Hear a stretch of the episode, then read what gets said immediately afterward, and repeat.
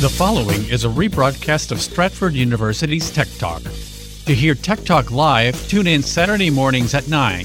You can find us on the radio on 1500 AM, 1045 FM, 1035 FM HD2, 1039 FM HD2, and 1077 FM HD2. Or you can listen live online at federalnewsnetwork.com.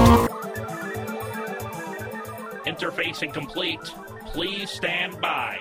Now downloading Tech Talk Radio with Dr. Richard Shurtz and Jim Russ. Tech Talk Radio, it's technology you can understand. And now, here are Dr. Richard Shurtz and Jim Russ. Welcome to Tech, Tech, Tech, Talk Radio. We are in the virtual faculty lounge at Stratford University talking technology. Your name here, please. I'm Dr. Richard Shurtz. And I'm Jim Russ. Well, thank you very much. This has been a rough, rough uh, yeah. evening trying to get Tech Talk going. So I think I'll get back into the swing of it in a minute.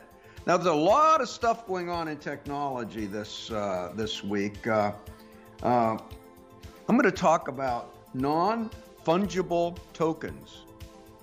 NFT. Non fungible tokens. That has nothing to do with mushrooms. Non fungible tokens, Jim. A lot of people are making money on non fungible tokens and I'm going to talk all about what that technology exactly is.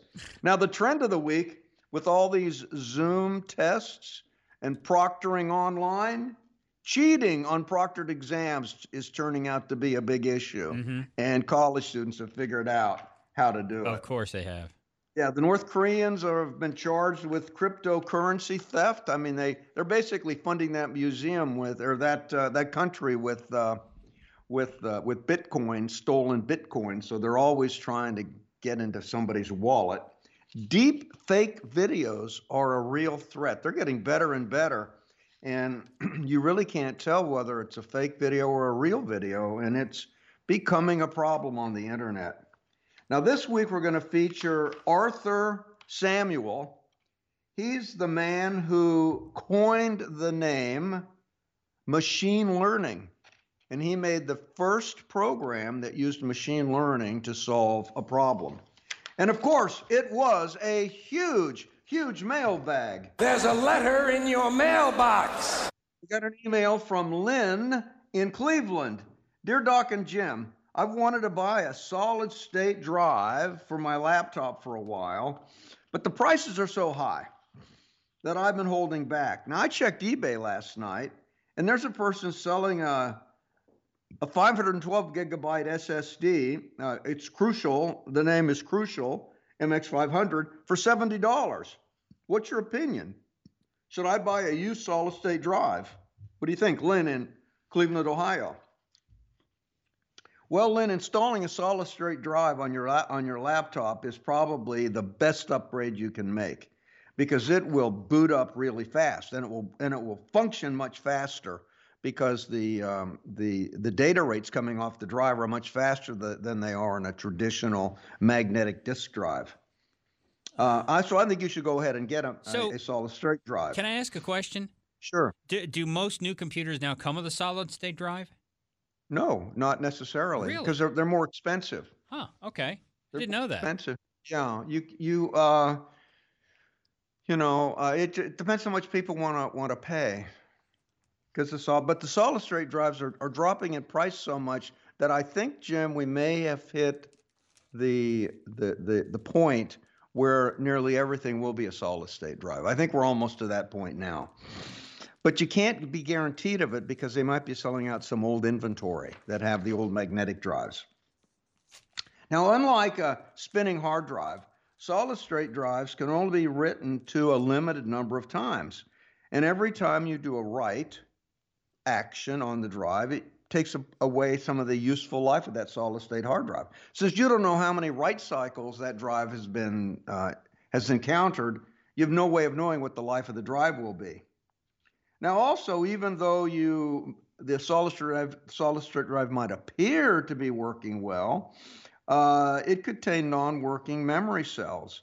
And if it has that condition, it could only get worse in a hurry and, mm. and the hard drive would fail. So I would not get a used hard drive. You don't know, it's like getting a pig in a poke. But uh, but I'll tell you, Lynn, I've the- never the gotten one prices on hard drives have just dropped like a rock. I mean, it, you can go on to uh, Amazon, get a 500 gigabyte solid state drive for seventy dollars. Um, that's about the same price he's charging you for a used one.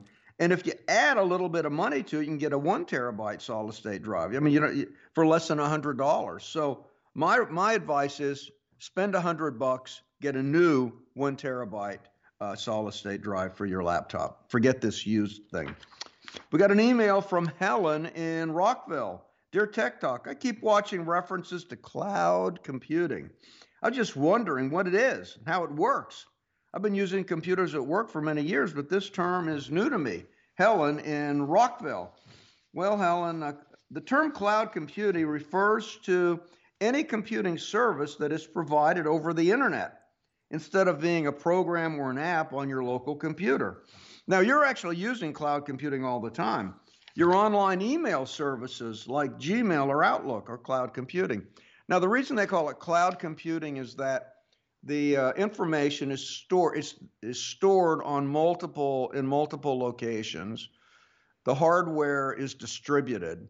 So you can't actually write a circuit that goes from your computer directly to the server that you're talking to because it's basically a collection of servers with load sharing. So they they draw on the diagrams that collection of servers that have load sharing as like a little cloud and you're just talking to the cloud but not to a specific server.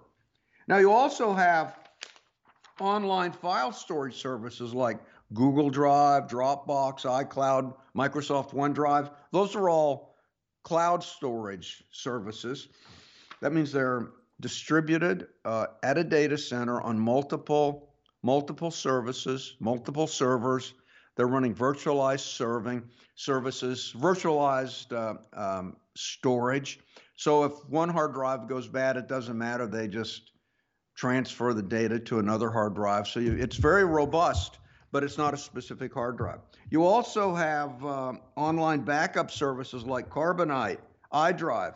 They they also use cloud computing and uh, online photo editors like Pix or PixLR or PicMonkey. They use online. So I'm certain that you're using cloud services all the time. You just call it by the name of the of the um, application you're using rather than the rather than the under, underlying technology. We got an email from Bob in Maryland. Dear Doc Jim and the persistent Mr. Big Voice. I Persistent see only in his the- for cigarettes. That's the only thing he's persistent about, really. Yeah, that and that is a problem because uh, most of the time he's out smoking. That's why he gets back late, Mhm. especially for profiles in IT. Yes. So he shoots. The, he starts the show off badly. Yes. Yeah. I know, but he he he tends to get better close to the Christmas uh, uh, bonus time. Didn't seem to matter this year, though.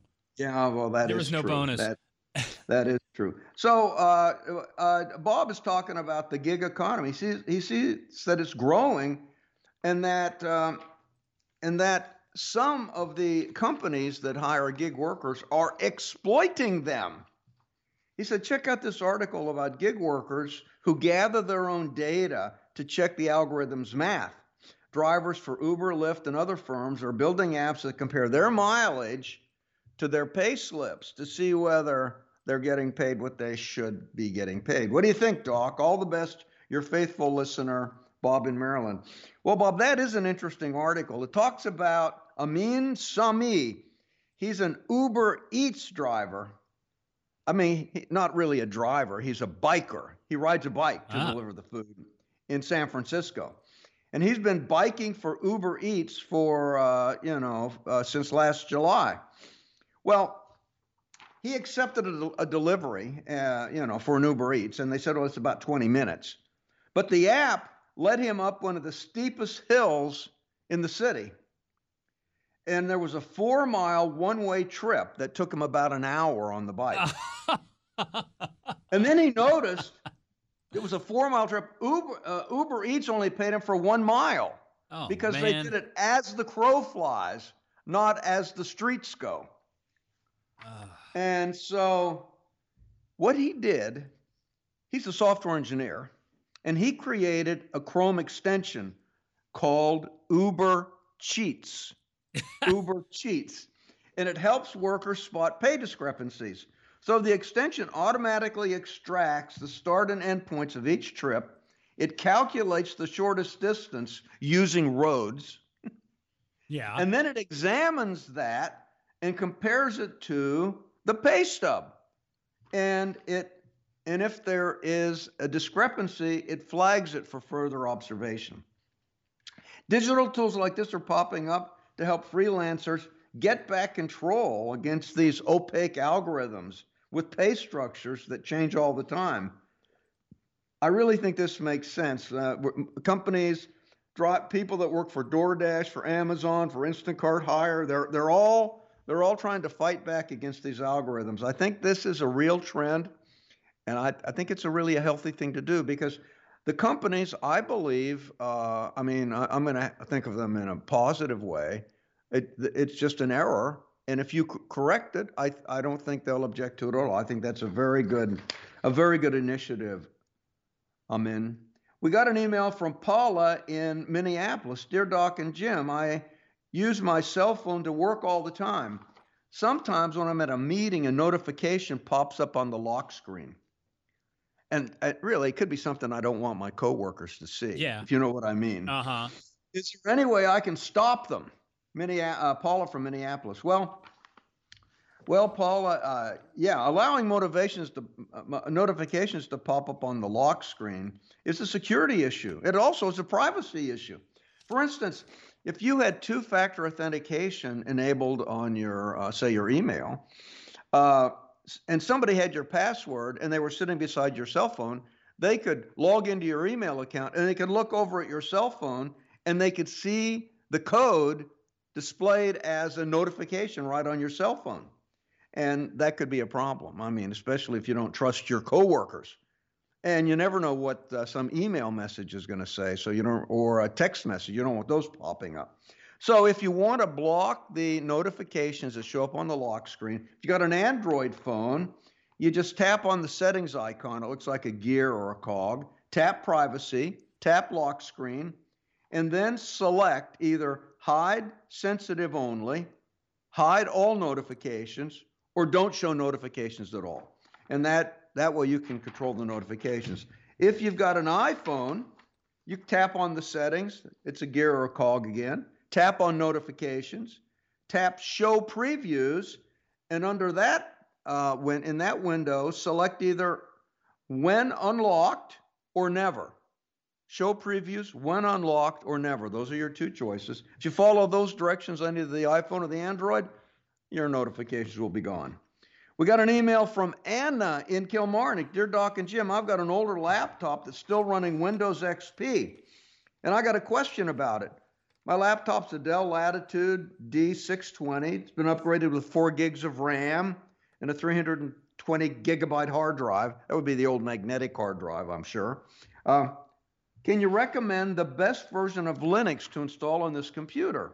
There are so many Linux versions out there to, to choose from, and I got no idea which one to pick. Anna in Kilmarnock. Anna, you know, playing around with Linux, that is a great idea. And you guys that want to get IT jobs out there and just trying to learn, if you got an old laptop around, install Linux on it. It it might be a dog with Windows, but but Linux is not a resource hog. So what might have run really slow with Windows is going to be pretty snappy with Linux. So your your laptop is certainly has got enough RAM. It could easily run pretty much any Linux distribution that's out there. Now, your choice should depend on what you actually want to do. Now, if your goal is just to want to have a working computer that you can start using every day to surf the web, send and receive emails, edit photos, and other routine computer tasks, I'd recommend that you get Linux Mint with the Cinnamon desktop. Minty fresh. Yes, Linux Mint with the Cinnamon desktop. Now, Linux Mint, Mint is the most window like flavor of Linux. And it's got a great cinnamon desktop that's really attractive and easy to use. It's also a very easy distribution to install and get working. Uh, it's got all of the um, device drivers that you need. Once it's up and running, it tends to run really smoothly. With Linux Mint, most of the programs that you'll need to run, such as Firefox web browser, the GIMP photo editor, which is an open source photo editor, which is a um, you know uh, really a great a great option if you don't want to pay for an expensive photo editor, and and other programs will just install automatically with just a few, few clicks of the mouse. If you want to download it, go to linuxmint.com. L I N U X mint.com. You can download it. It's free of charge. I find that, I yes? find that mint and cinnamon do not go together. It's one or the other, really.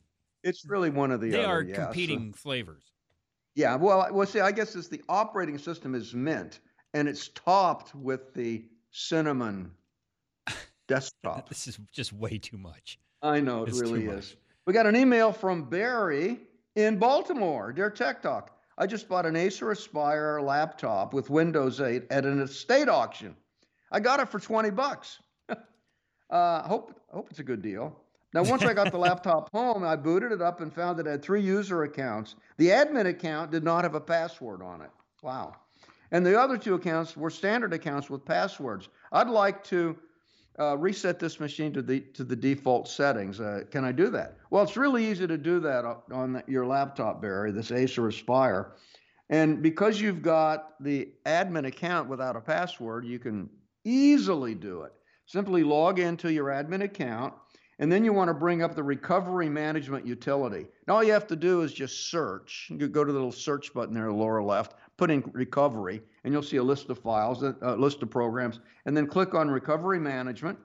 And then once you click on the, Repub- the Acer recovery management uh, program, uh, click on it, open it up, you'll see uh, an option that says restore factory settings. Click on that and just follow the prompts and then your laptop will restart a few times. You'll be prompted to perform the initial setup just like you did before, and it will be like a brand new Windows 8 machine that you had just configured. Now, I'd recommend that you upgrade to the latest version of Windows 8 and download any security updates that may be available. You know, just just out of a, a, an abundance of caution. Listen, we love your emails. Email us at techtalk at stratford.edu, and we'll get back to you as soon as we can. You're listening to Tech Talk Radio. This is Federal News Network, 1500 AM, 1035 FM HD2, 1039 FM HD2, and now southwest of Baltimore, or rather DC, 1077 FM HD2. Here is in Loudoun County on 104.5 FM. Learn more about the programs at Stratford University and how you can attend by going to stratford.edu.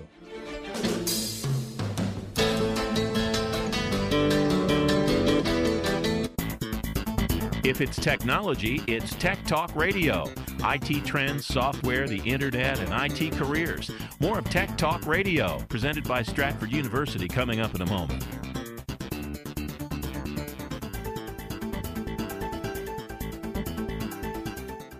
In the next three years, there will be 3.5 million unfilled cybersecurity jobs. How can you make that work for you? Stratford University offers everything you need to succeed, from certifications to bachelor's and even master's degrees in cybersecurity to prepare you for a rewarding career in today's most lucrative and sought after field, cybersecurity. Stratford has seasoned IT faculty, well equipped labs, and real life scenarios to help you achieve practical solutions to today's newest challenges. And Stratford Stratford makes a cybersecurity career reality with accelerated classes, year round program starts, and both on campus and online options to fit your busy schedule. All disciplines are offered, including digital forensics, networking, and telecommunications, and our full line of degrees, including a master's in cybersecurity. Find the future of you with a future in cybersecurity. Go to stratford.edu slash cybersecurity today. That's stratford.edu slash cybersecurity.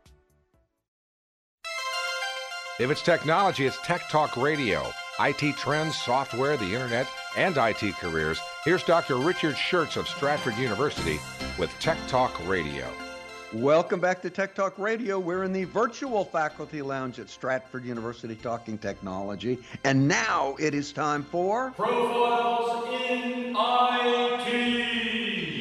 Yes, today we're going to feature Arthur Lee Samuel. Arthur Lee Samuel is an American pioneer in the field of computer gaming and artificial intelligence. He coined the term machine learning. Samuel was born December 5, 1901, in Emporia, Kansas, and graduated from the College of Emporia in Kansas 1923. I grew up in Kansas. Yeah, you did. And I, I went to Emporia at, at many debate tournaments there. I was a big debater back in Kansas. Are you from Lawrence? No, I'm from Pittsburgh, Kansas. Pittsburgh, Kansas, huh?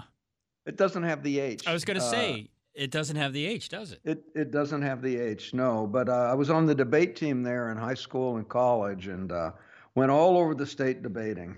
Uh, he received a master's degree in electrical engineering from MIT in 1926, and then he just stayed on at MIT and taught as an instructor for a couple of years. Then he joined Bell Labs. And this was back when vacuum tubes were the thing. This was pre-transistor. You know, back vacuum tubes were the item, were the selected uh, active ingredient at, of choice. And um, and he was working on improvements in radar systems during World War II. Um, they um, and so he worked in particular on the on a gas discharge switch, which was called a transmit receive switch. And so whenever the radar would be transmitting, the T transmit receive switch would turn on and protect the sensitive receiver from being blown out by the transmitter. And then as soon as they were done transmitting the pulse, the TR switch would open up and then the receiver could receive the reflected signal. So this would allow you to use a single antenna for both transmit and receive. After the war, he moved to the University of Illinois in Urbana, Champaign, where he initiated the ILLIAC project. This was a project that was going to be developing the first computer there at the University of Illinois, but he left before the computer was complete. He left there before they completed the computer because IBM wanted him Ah. to work on their computers. So we went and worked for IBM at P- Poughkeepsie, uh, New York in 1949, where he would conceive and carry out his most successful work. Now, he's credited as one of the first software hash tables. Um, this is, um, what can I say? Like if, if, uh, if the computer is storing uh, passwords, you don't want to store the passwords as plain text that anybody can see in the event that they uh, uh, somebody hacks into your system. So you encrypt those passwords, and the encrypted password is called a hash. So he came up with hash tables that would encrypt passwords to protect them from prying eyes. Now he also influenced much of the early research in trans in using transistors there at IBM. So he was right there from the, at the transition from vacuum tubes to transistors in computers. Now while he was at IBM, he created a program that would play checkers. Uh, you see, IBM was trying to demonstrate just to the general public, you know, how powerful these computers were. And you know, and and you you know, writing a program in COBOL and just doing a you know a financial statement just really didn't spark the interest of the public. So he worked on a checkers program for the IBM 701 and this thing worked. I mean, it, he- could play, um, you know, he could play humans, and his checker program won. When it was released, the stock price of IBM went up 15 points in one night. Be- People were so impressed. Now, he thought that teaching computers to play games was very fruitful, was a very fruitful research area because it could help you develop tactics to solve general problems you know and so he thought this is a very good uh, research area uh, to develop uh, and then i can apply it to other disciplines. Now his program used a tree search of board positions reachable from the current state. So you had a certain board configuration that would look at every single possible move and then it would make a tree of all these possible moves all the way to the end of the game. Well he didn't want to go all the way to the end of the game because that just took way too much memory. So he implemented something called alpha beta pruning, where he had pruned the tree. And he would basically weight the different paths as to, as to the most probable path to achieve success in the game. And so he was trying to uh, optimize the computer program so it would run quickly and yet still uh, come up with the right move at the right time. Now, Samuel developed a scoring function based on the position of the board at any time. He would score all of these different paths, pruned paths that he had been working with. Now the program remembered every position it ever seen, along with along with the the final reward value, as they say. They they would evaluate each path, and they the reward value is did you win the game or not. So each path had a reward value, and then what he did, he would modify the weighting on this uh, pruning program based on uh, actual games that had been played. He would he would he went through a whole he, he went through a whole list of prior championship games that had been played, and he let his computer play those games. And then he learned proper weighting of the different paths based on the results of those games. So, this was the first example where a computer would learn from data. And he termed, and he came up with the term then, machine learning. Now, our machine learning now is much more sophisticated in that we're, we're using artificial neural networks and adjusting the values of synapses and um, it's it's more, and we've got billions of neurons in those networks. So what we're doing now is really a scaled up version of this, but this was the basic seed of the idea in the very beginning. Now, his programs played thousands of games against itself and uh, and uh, in order to uh, to adjust the weighting on all of the different uh, paths. Now, the Samuel Checkers playing program appears to be the first self-learning program that had ever been developed, and it was an early demonstration of the initial concepts of AI. Now, his pioneering work in non-numerical programming helped shape the instruction set for all processors you see, he wasn't really trying to calculate, um, you know, you know, a number like two divided by three. He was developing logic, logic. Which of these paths is the best? So he was developing a logic program. So his work on the uh, developing checkers influenced the logic functions that were built into the IBM computer and those logic functions built into the IBM computer turned out to be so useful for non numeric uh, ca- calculations that they were adopted across the entire industry. Working essentially alone, doing his own programming, he invented s- several seminal techniques in rote learning, generalized learning, using such underlying techniques as mutable evaluation functions, hill climbing, and signature tables. These are all ways to uh, to, to, to basically wait and op- to, to develop an optimum path through a problem. Now, he played a large role in establishing IBM's European laboratories, setting their research directions, especially the, the labs in Vienna and Zurich. Now, 1966, he retired from IBM and, became a pro- professor at Stanford, where he worked the remainder of his life. Now, after Samuel's, uh, but even after retirement, he remained active in computer programming. Um, his contributions after retirement included work on SAIL, the Stanford Artificial Intelligence Language, software software for the Livermore S1 multiprocessor. Uh, they were they were developing this for a high-speed multiprocessor. He also worked with Donald Knuth on the TeX project, which was a, uh, a way to format uh, text in, in a very elegant way so you can embed equations into your into your document. Um, that text is an elegant deal. He continued to write software uh, past his 88th birthday. Now, the Stanford computer uh, that he used indicates that he last logged on to it February 2nd, 1990. Uh, and he used that computer at his home all throughout the summer. He was given the uh, Computer Pioneer Award f- from the Computer Society in 1987. He died of complications of Parkinson's in July 29, 1990, just uh, a few months after the last time he used his computer. So there you go. Everything you want to know about Arthur Lee Samuel, the man who did some of the formative work on machine learning as he developed a program to play checkers. Hope you're paying attention because you can win free prizes like lunch. Coming up when we play the pop quiz on Tech Talk Radio, hmm. heard on Federal News Network, 1500 AM, 1035 FM HD2, 1039 FM HD2, southwest of DC on 1077 FM HD2, and in Loudoun County on 104.5 FM. Learn more about the programs at Stratford University and find out how you can attend by going to stratford.edu. If it's technology, it's Tech Talk Radio.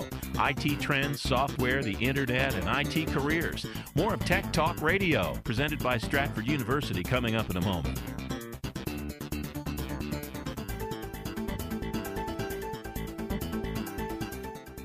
In the next three years, there will be 3.5 million unfilled cybersecurity jobs. How can you make that work for you? Stratford University offers everything you need to succeed, from certifications to bachelor's and even master's degrees in cybersecurity to prepare you for a rewarding career in today's most lucrative and sought after field, cybersecurity. Stratford has seasoned IT faculty, well equipped labs, and real life scenarios to help you achieve practical solutions to today's newest challenges. And Stratford Stratford makes a cybersecurity career reality with accelerated classes, year round program starts, and both on campus and online options to fit your busy schedule. All disciplines are offered, including digital forensics, networking, and telecommunications, and our full line of degrees, including a master's in cybersecurity. Find the future of you with a future in cybersecurity. Go to stratford.edu slash cybersecurity today. That's stratford.edu slash cybersecurity.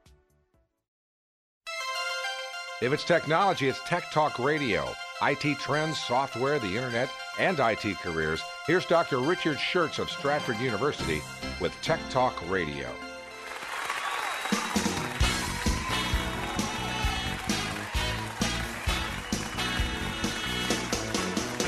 Live from Washington, it's the Stratford University Pop Quiz with Andrew Mitchell, Jim Russ, featuring Mr. Big Voice. With musical guest, the Stratford University Junkyard Band. And your host, Dr. Richard Shurtz.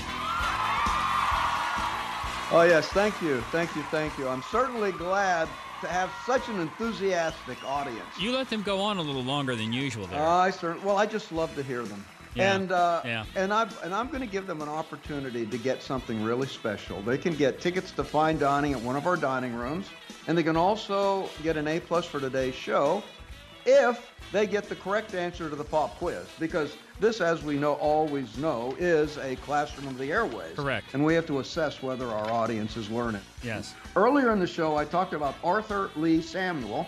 He, of course, is the, the man who coined the name machine learning. Now, when he was doing his research and developing machine learning, what game was he programming the, the IBM computer to play? Okay. If you know the answer to today's question, now is your chance to pick up the phone, give us a call. If you're dialing from west of the Rockies, it's 877-936-9333. If you're standing next to a fried, ice-encrusted router east of Playa del Shurtz, Virginia, it's 877-936-9333. If you're alpha beta pruning your device in Canada, call us on the wildcard line, 877-936-9333. Anyone else anywhere else may call us on the international line. It's sanitized on the hour using AstraZeneca baby wipes. 8779-3639-333. Now, once again, here's Dr. Richard Shurtz. Well, I think I should talk about my fried router I because that should. has been an issue, Jim. I was down at the Bay House uh, and yesterday, and I got down there, zero internet, no internet at all. And so I thought, well, uh, must be uh, my neighbors w- was out, so I thought maybe I need to get the router reset. I called up the uh, the um, ISP and I said, why don't you reset my router from your end? They couldn't communicate with the router, so I um, and it showed that the the there, we weren't getting any downstream signal from them, and there was of course no upstream signal from me. So they of course immediately said, uh, "Sir, it looks like your router is fried because it, it can't be our problem." So I was went, about to I say that. It's never their problem. It's never there. So I ran out immediately and uh, went. To, uh, there was a Walmart down there. I get, you know, I I, I wanted to get a, another router as quickly as I could. So the router that I had was a DOCSIS 3.1. That's a that's a protocol that they communicate over the cable, which gives you the most bandwidth. And I could only get, I went to Walmart. They only had a DOCSIS 3.0, but I figured that's okay because I'm not really maxing out my bandwidth anyway. So I Right. brought it back, plugged it in, called up the cable company, and uh, they looked at this router. I uh, the the downstream channel could not be established. There was no upstream channel, and I said that's the same thing I had with the other router.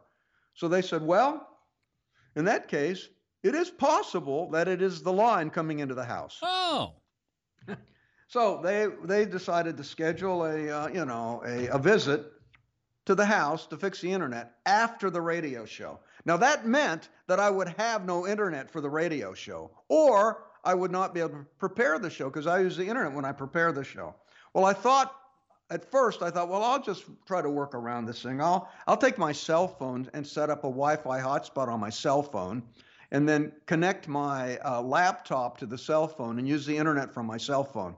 And if I go to one side of the house, I get enough bars that I could do that. oh, God. and then I thought, okay, then when I want to call into the show, I have to call in using Skype so it goes into the back of the board so I don't get the delay. If I just call in as a regular phone call, I got a 10 second delay and it's very hard to do the show. So my plan was to go and sit in the McDonald's parking lot and hook up to their Wi-Fi network, call in using my laptop on Skype, and then do the show from the car, sitting in the uh, McDonald's uh, uh, parking lot. Ah. So I, I, I thought about that for about 10 minutes. And then I just, and I, I told Jim about it. Uh, I called Jim up. He was highly, I would say, highly skeptical. And so he was planning to have all sorts of backup audio for the thing. So I, uh, in after 10 minutes of uh, thoughtful meditation, I decided to drive all the way back up to Oakton. I'd just driven down there, so I drove all the way down to the bay and then all the way back yesterday. You went back yes. You drove down there yesterday. Yeah, I drove down yesterday. Oh my god. Yeah. See, I knew the internet was out Mhm. because I have I have a hydroponic garden, Jim. This is one of my secret things that I do. Ah. And I've got cameras that are focused on the hydroponic garden and and I watch I watch my hydroponic garden uh, through the internet cameras and I just look for, from with my cell phone. And I can tell you, Jim, that watching a garden grow uh, in real time is actually more exciting than watching gas grow, grass grow. But, Or but hubcaps not, but, rust. but not too much more exciting. Uh huh. So anyway, I knew the internet was out, but I thought I just had to reboot stuff. So it's been a it's been a tough uh, a, a tough evening, but I did survive. Well- so I'm glad to hear that that it's not a fried fried fried router because you and I have both been experimenting with technology uh, called Powerline Internet, right? Powerline Ethernet. P- Powerline Ethernet, and we were concerned, or you were concerned initially, that the Powerline device that we got, we each got, which has become, which is highly uh, well respected.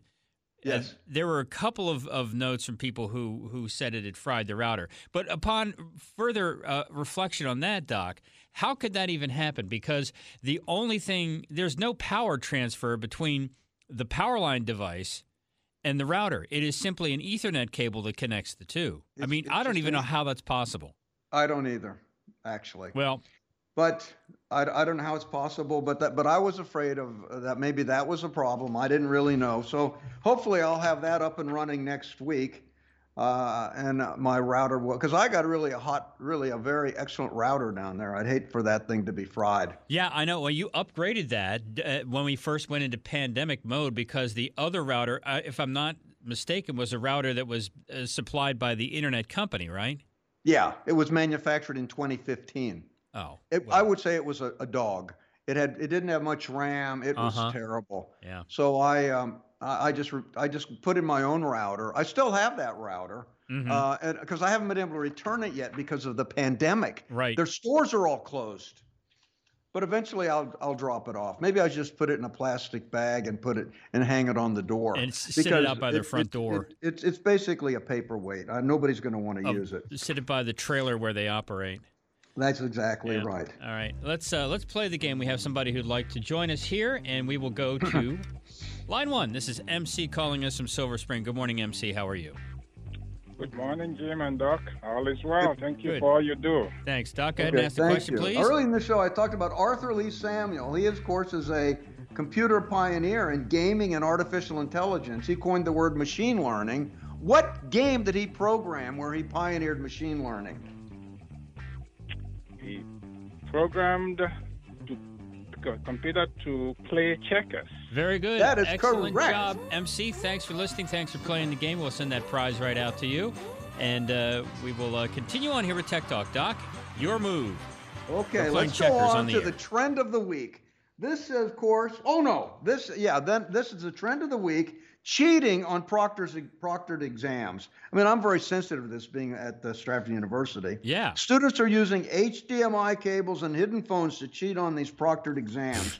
Now, with the COVID-19 pandemic, uh, uh, there's a uh, you know, there's a problem. I mean, schools have to give tests. Students are at home; they're not coming into the classroom because of the pandemic, so they have to take the tests online. So there's software called Proctorio.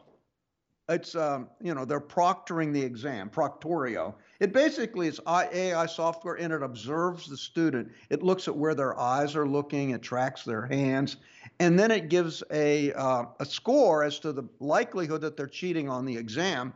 And if it's a high likelihood that they're cheating, then a human takes and looks at the uh, at the video to see whether there was cheating going on.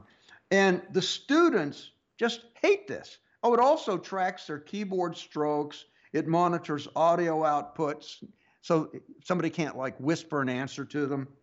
Now, now universities spend thousands of dollars on on uh, on this uh, Proctorio software. So run, one French student had this great idea. They hooked an HDMI cable to their computer, to their laptop, and they strung it to the TV in the next room. Okay? They had a friend in the next room looking at the TV, which showed the question. And then his the friend in the next room would look up the answer on the internet or, or look at the textbook, and then he would send him the answer via WhatsApp on his phone, and he had the phone sitting down on the uh, on his keyboard with notifications. So pop the notification would pop up with the answer, and and it would just look like he was looking down at his keyboard, and he was bragging about the fact that he and all of his friends were cheating on these exam with this simple simple technique. That's interesting. You know, Doc, when I, I remember you're talking about this, I remember being in high school, and I went to a good high school. Uh, Chemistry one got a lot of guys tripped up. And it, it- we were all doing so badly that the teacher allowed us on the final exam to have a three by five card with notes on it. And to, to watch how small guys could write stuff on this card uh, was pretty amazing. One guy, five minutes into the exam, was so flummoxed, he took the exam, put it on the teacher's desk, face down, walked out, and on the way outside, see y'all in summer school. oh wow! It was pretty. I passed it, but uh, I think I probably got a B or a C. I did okay in it, but a lot of guys have really had trouble. Did Yeah. I can't imagine you ever had any trouble with anything in school. I, I enjoyed school. Uh, you know, I That wasn't I the question. I, I, I didn't I didn't have any trouble Yeah. really. All right. Um, uh, it was it was interesting, but the thing is, uh, I what I didn't like was people that would just like memorize the answers. So like when I was in, what I would do is I would derive all the I wouldn't memorize the equations. I would derive the equations. So if if I couldn't remember what an equation was, I would derive it. And being forcing yourself to actually derive the equations, you truly understand it. Well, that's So- th- the point of learning, isn't it? yeah, it is. It is. So I, I actually enjoyed learning new stuff. Um, you know, and I took I, I took a physics class in high school, and uh, my high school didn't have physics, so I had to go to the, uh, the the public school that was across the railroad tracks to take my physics class. So I would cross. The, I was supposed to walk down to the road and go around, but I just cross over the tracks. I wasn't supposed to, and I'd go over there every day for physics. Wow. That, that was where I first got introduced to physics, and I loved it. That's it. And, and so those credits then transferred to the other school where you went. Yeah, they did. They that's, did. Yeah. That's So that's I- interesting, and I'm glad you survived and you have both arms and both legs after I, crossing the I, I survived tracks. without without any problem at all. You know, these deep fake videos are a problem. This is where what they'll do is they, these are there are AI programs that they will take um, a um, you know like a video of uh, somebody doing something, and then they will superimpose on that video the face of someone else, and they make it look like it's so real. And I mean, there was a uh, there was a deep fake video of actor Tom Cruise that got on TikTok, and I mean, it looked it looked real, and uh, and, and they can get on these deep fake videos. They can get the people saying anything, and and the problem is, uh, they look so real that actually people believe videos. And so now in this day and age where everybody thinks that everything is fake, eh, whatever news it is, it's fake news. I mean, now with these deep fake videos, maybe everything is fake news. So, I mean, a couple of years ago it was easy to detect a fake video, but now it's it's much it's much more difficult. It's yeah. uh, it's going to erode all the word, all of trust we have in it. Now, deep fakes have gotten better. Now, companies like Microsoft have built tools to detect deep fake videos, and they detect it pretty well because they look for for glitches in it. In fact, there's a website called Social Counter, no Counter Social. It was able to detect that the Tom Cruise video was fake, even though it looked real. It's called Counter Social, and you can put a link in there to a deep fake video to see if it's real. But that is an ongoing problem. You know what? We forgot to do something. We we cruised right through the break. Let's just say here we are, uh, stay where we are right here. But let's also do this right now. Okay. Observations from the bunker.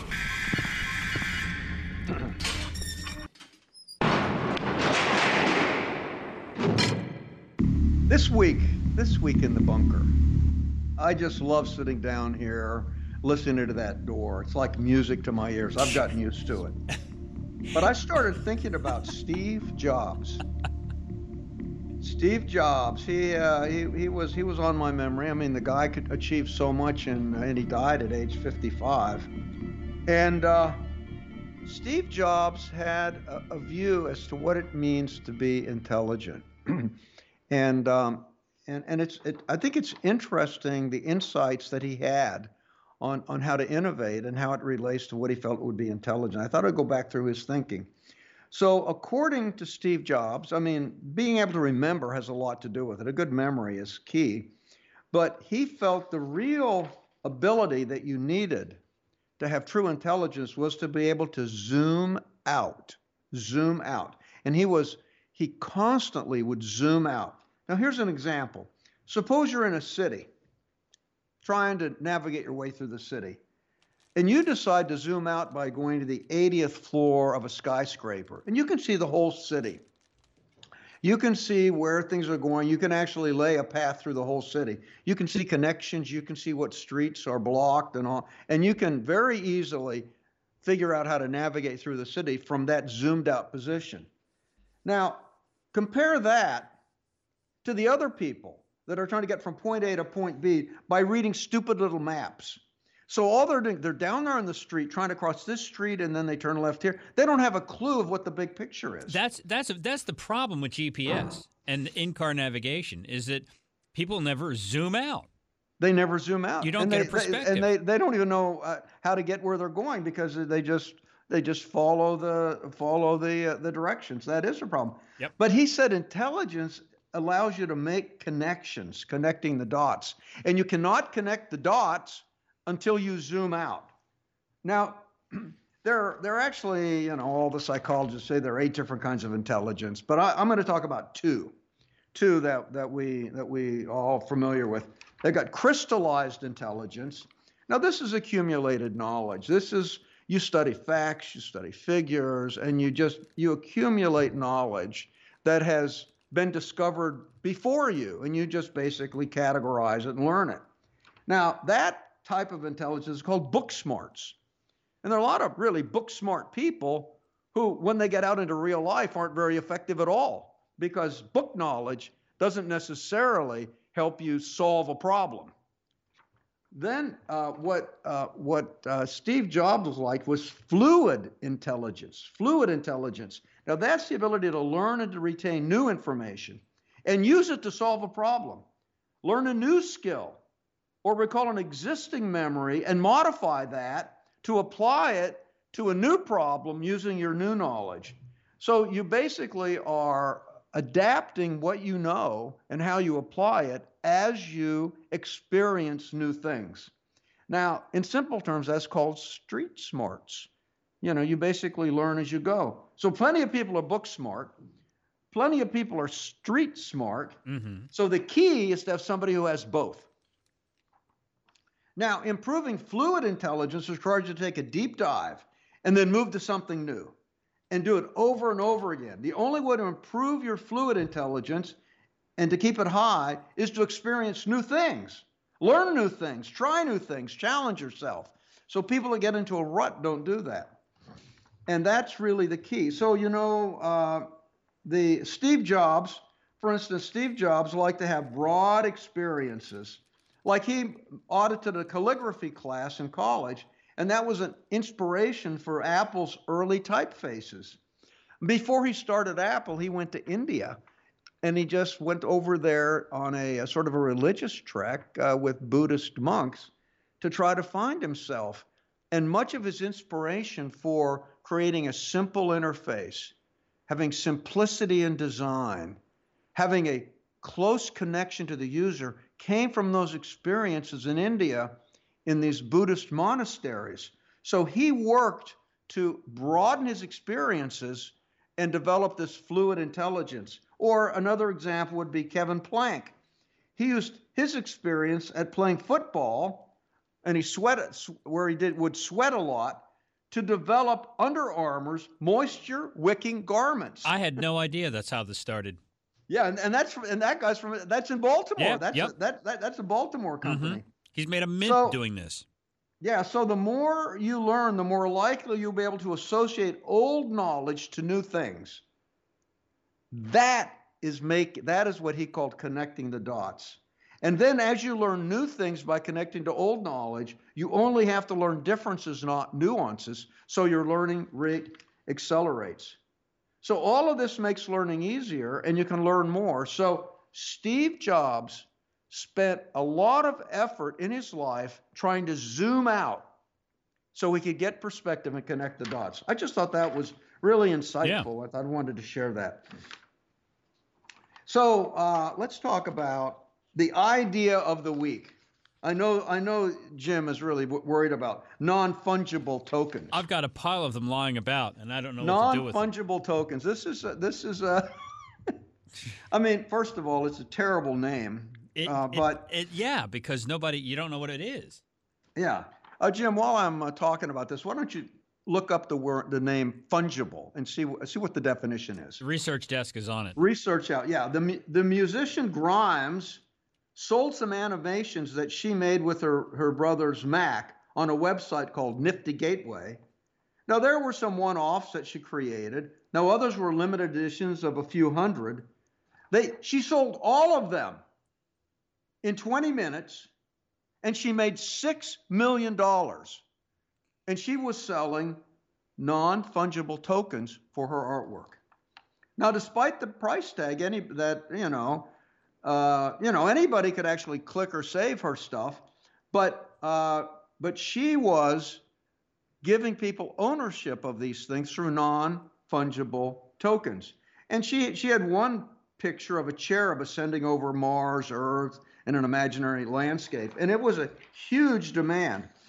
So rather than copy files themselves, eager buyers receive a special kind of tradable certificate called the non fungible token. What they're really paying for is an uh, aura of authenticity, uh, where they actually own a piece of that digital artwork and they would have the ability to sell it someday for a profit. Now, NFTs are a cultural answer to creating technical scarcity on the internet. And they're making inroads in all kinds of realms of high art, rock music, even mass markets like virtual NBA trading cards. Now, non fungible tokens are actually digital significants that authenticate a claim of ownership to an asset um, and allows it to be transferred or sold. So the certificates are secured with blockchain technology. Blockchains are the technology that underlies uh, Bitcoin, for instance. It's a distributed ledger. And uh, these blockchains are decentralized alternative to a central database. Blockchains usually store information encrypted from across a peer to peer network, and it makes them very difficult to tamper with. This, in turn, makes them useful for keeping important records. Now, blockchains uh, can be used for logistics management, they can be used for real estate trades. So they're using blockchains to actually trade this digital art, which is a tremendous application. Now, this blockchain, that this non-fungible uh, tokens are built on top of the Ethereum blockchain. Remember, I talked about Ethereum earlier. That was a blockchain program that was really developed for developers. It has APIs on it, so all of the the blockchain features uh, with the tokens, with the authentication of the ledger, all that's built into it, and you can just put an application on top of the Ethereum platform. And so they basically put these non-fungible tokens on top of the Ethereum platform. And so the tokens, the digital tokens that they give away to validate the blockchain are uh, are Ethereum. They call them Ether, Ether coins. Mm-hmm. And so people are getting these Ether coins, and this thing is working. I mean, there was a producer of three producer three LAU. He raised 11 million dollars on non-fungible token auctions around his latest album. The top bidder received a custom song created by 3LAU, and uh, I mean, he made that in a matter of days. There are no shortage of buyers for non fungible tokens. The market's already worth millions.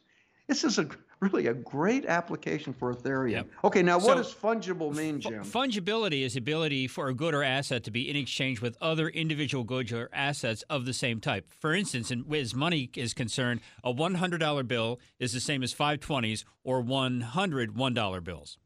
So there you go. Okay, so what is it? So how does it relate to non-fungible tokens then? How does that relate? Well, non-fungible means you can't you can't use that. You can't do that. You can't do that. Right. Okay. Oh, you just can't exchange it. Yeah. Right. It's non-fungible. So you own it and, and you can't put it in any other form. You actually own the actual product. Correct. There so, uh, but this is a great application of distributed ledgers. It's going to start showing up all over the place. I'm telling you. Now, let me just see here. I've got enough time to talk about Wi Fi extender versus a mesh network. Everybody yes. wants to know about that. Double time. So, like in your in your house, if you have a um, a Wi-Fi extender is usually a little box that you plug in, and it connects to your existing network, and it sets up another Wi-Fi hotspot with another Wi-Fi network name, and that way you can extend your Wi-Fi to a room that had a weak Wi-Fi signal. Now, uh, and uh, usually, uh, if you just have one room that's sort of lacking it, you uh, you could just use a Wi-Fi extender. But if you discover that you need to have three or four Wi Fi extenders around the house, uh, that's not a good idea. You really are going to want to get a mesh network where you can just go from uh, node to node to node, and then you'd switch to a mesh network. Listen, we love your emails. Email us at techtalk at stratford.edu. We'll get back to you as soon as we can. And go to the Stratford University website, www.stratford.edu. Check out all of our programs there and tell them that you heard about those programs on Tech Talk Radio.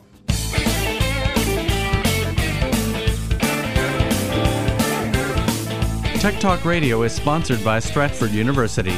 For more information on courses at Stratford University, call 1 800 444 0804. Thanks for listening to Tech Talk Radio Online.